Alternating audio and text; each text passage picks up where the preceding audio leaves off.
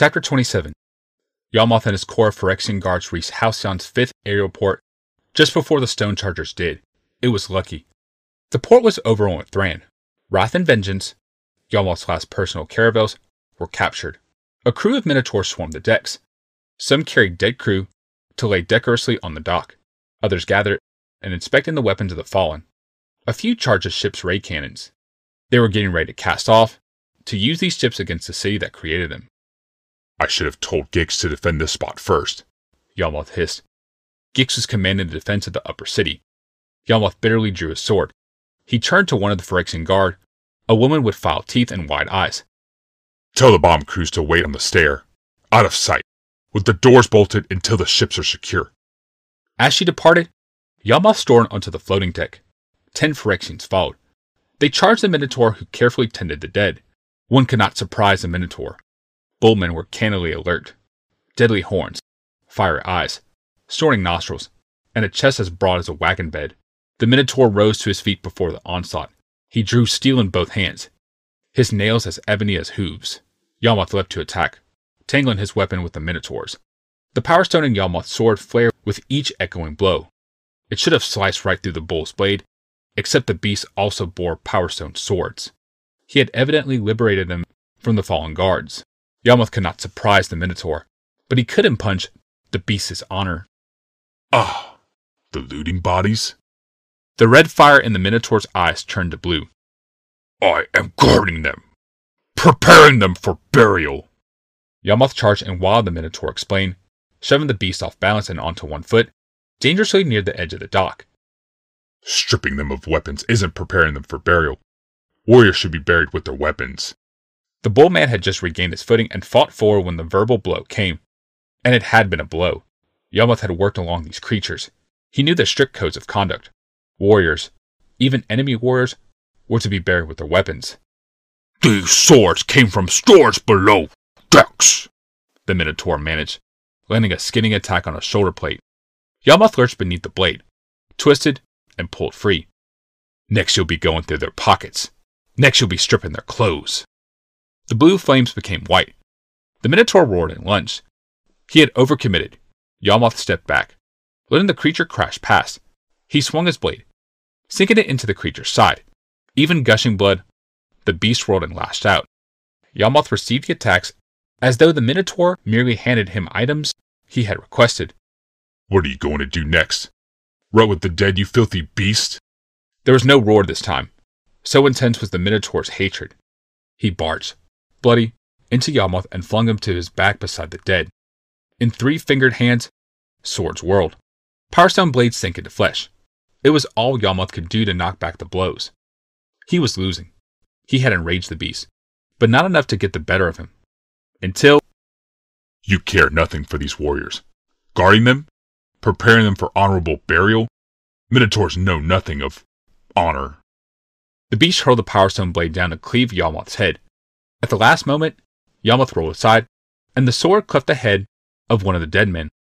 It was sliced through the skull and into the pier beneath. The sword was stuck, gripped not by wood, but the stupid incredulity of the beast. He had desecrated the honor dead, the very ones he had been given to guard. Next moment, he joined them. Yawmoth's sword pierced the Minotaur's belly and carved upward through the gut and rib and lung to slice open his ripe, red heart. Even as the massive warrior crashed down beside the human dead, Yawmoth rose. He was mantled in blood, his own and the blood of the bull. Only his power stone sword shone cleanly. A whoop went up behind him. Yawmoth turned, seeing his Phyrexian guard had made similar work of the other Minotaurs aboard Vengeance. Some of the warriors were busy pitching dead bodies over the rail. Others cut a loose trophy for their belts or sack for their mouths. Their captain was the one who had whooped. She shouted, Vengeance is secure! Wrath is secure! came another shout. The dock is secure! Yawmoth ordered the captain, Tell the crews to bring the bombs. Send a messenger to find Commander Gix and order him to drive the refugees from the temple. The captain acknowledged the orders and rushed off on Yawmoth's bidding. Meanwhile, Lord Yawmoth strode up the gangplank of vengeance, dripping gore. It was a very old image of death bodies and blood. Soon he would redefine the image of death. He and his nine stone chargers. They would make death a thing of pure white. even without bones to sully the desert. He would scour it of the mistakes of the past. In white fire, he would annihilate the whole Thran army. He was gone. Oh, the bliss of it. The monster was gone. He had torn through every fiber of her, raked every nerve, threshed every thought. No, not every thought. He had stolen every thought but one. If he had known that one thing, he would have possessed her utterly, and no one wants to be possessed utterly. She had once loved him. That was the secret. She hid it in plain sight, masking it in the name of hate. Now, it was hate. Love was gone, now and forevermore. It was hate. A moment before, she could have not thought such a thing about Yawmoth. In the secret place, though, Rebecca could think clearly. Her will remained. For that secret place flowed rage, which filled the raw void he had left her in. It stung like bitter spirits, but it also warmed her. She halted the advance of that angry tide. There was one thing that remained to be done before she let it fill her completely. I must do it.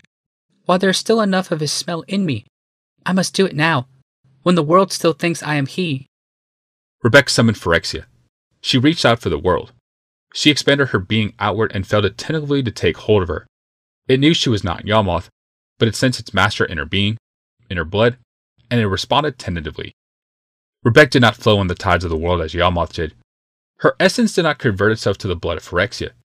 Still, she could feel the pulse of the land and sense what it sensed. She searched through it, her mind determined and yet frightened. Phyrexia knew she searched and wondered what she searched for. I seek my love, was what she thought. The world was mollified. It told her Yawmoth had ascended. Rebecca did not cease seeking, a sad and grieving child. The world allowed her her grief. It allowed her to search. Then she found him. Not Yawmoth, but Glacian. He was in the same raised laboratory as Dyfed. He had just arrived. The four red robed vat priests were busy arraying him on the adjacent pallet. His white casket lay nearby, the life supporting mechanisms gingerly positioned around him.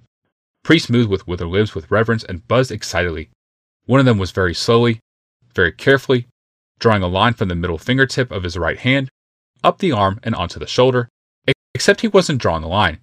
He was incising it. Beads of ruby blood welled up slowly from the cut mark. Terror, like a drug, moved through Rebecca. The vision faded. She sensed uncertainty in Phyrexia. The whole withdrew from the touch of her mind. Her terror repelled it. A foreign thing. Yawmoth never felt terror. He wanted to do it himself, Rebecca projected into the cloud of doubt that hissed around her.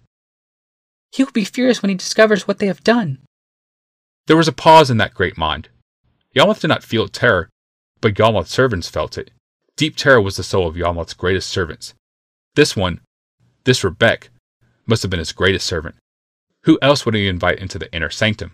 Who else would smell so pervasively of him? What shall we do? The mist that had separated Rebecca from the world was thinning. She had to be careful now. Any more suspicion might break the tenuous lie. What does the Master do to those who disobey? He kills them. Then let it be done as he would do it, Rebecca responded. The thought was no sooner formed than Rebecca felt the four dark souls wink from existence. She could see them. Yawmoth's four greatest eugenicists slumped down one by one. They did not clutch their hearts, but their thighs, hands over the Phyrexian heartstone implanted there. She felt not only their dying souls, but the wet rupture of organs within them, muscle spasm, cut of the jagged ends of broken bones. Their own musculature became great gizzards, grinding bones and innards into a digestible paste. They weren't the only ones dying. Dyfed, too, began at last to die. The death of her attendants meant her own death. Rebecca was relieved to feel it happening. The world mind grew distressed. Yawmoth was finished with her, Rebecca lied. He had learned all he could from her. He sought the planeswalking organ. The Vat priest had scrambled it when they scrambled her brain. Incompetence. It is why he brought Glacian here. His planeswalking organ. She stopped, glimpsing the truth in her mind of Phyrexia. Glacian was an ascent planeswalker. It was why Dyfed came to visit him. It was why Yawmoth had kept him alive so long and brought him here to dissect. Struggling to maintain the easy tone of her thoughts, Rebecca continued. Is still active. That is why Yawmoth wanted to cut him open, himself. There was a belief and understanding in the great mind. He too will die, if left unattended. Through Rebecca's mind flashed images of the myriad Vat priests working the catwalks nearby. Some of them lifted their heads, as though hearing a silent thought. No, Yawmoth wished to do it himself. He is not here. He is in Halcyon. I will take Glacian to him. Move me to the laboratory. I will pack Glacian in his healing capsule. You will take us to the portal, and I will take him to our master. There was suspicion again in that vast mind. Rebecca let her once love for Yawmoth roll out into a lying flood. Immediately, the darkness of the inner sanctum sifted away. Rebecca stood in a nine sided laboratory of polished steel. Her lacerated husband lay on the shelf on one side. Dyfed died quietly on the other. Four Vat priests were dead heaps on the floor. Rebecca knelt beside her husband and staunched the blood flow from his wound. She lifted him. He was only a bag of bones. Cradling him, she took him to the healing capsule. All the while she worked, arranging life support mechanisms, she felt the mind of Phyrexia press upon her, watching uneasily. The moment the casket was closed, Rebecca and Glacian dissolved away. They reappeared on the first sphere, the fungus city spreading to one side and the great black portal to the other. Not waiting for the world to change its mind, Rebecca hefted the end of the white casket and dragged it, hissing across the grassy ground. She watched the blue sky as she went, waiting for a bolt to leap down out of it and slay her and Glacian at last. The foot of the coffin grafted on stone. She looked about. She stood within a dark cave beside the mirrored podium and steel and glass book. Phyrexia was only a blinding and horrible vision through the portal. The caves of the dam were the most wonderful sight Rebecca had ever seen. Now to scare up a few goblins to help hoist this thing to the city. Heaving the capsule, Rebecca dragged it away from the gateway. She would take Glacian above, but not to Yawmoth. She would take her husband to the temple they had designed. Once within, they could fly away from all this madness. It was a beautiful thing to fly this away. There were no Thran ships in the sky. The Phyrexian fleet was minuscule, but nine caravels was enough. Yawmoth led them from his own warcraft, Vengeance. He did not even command vengeance, not in words, not in orders. The crew knew what he wanted. Pinpoint accuracy was not critical with stone chargers. He gave no orders. They would have soured the taste of wine in his mouth. They would have pulled his attention away from the spectacle unfolding below. The Thran and their allies filled the desert on all sides. Their forces stretched away to the mountains in the west and the hills in the east. It seemed the whole world had risen in outrage against a single city, poised in the heavens, within reach of the gods. Of course they would. These violent beasts, half cows, half cats, half lizards, stunted dwarfs, and wilting elves, and thick browed men. The Phyrexians had risen above them all. They had climbed the chain of being and were ready to ascend that last step. Let the rest descend, Yama thought, staring down at the mulling multitudes. Let them all descend. The first bomb, silver in the sunlight, tumbled free of vengeance. It toppled end over end. The flashes from its fins swept over the army of dwarfs below. They looked up from the crude assault engines, paused beside their laboring donkeys, and gaped at the sparkling doom that fell on them.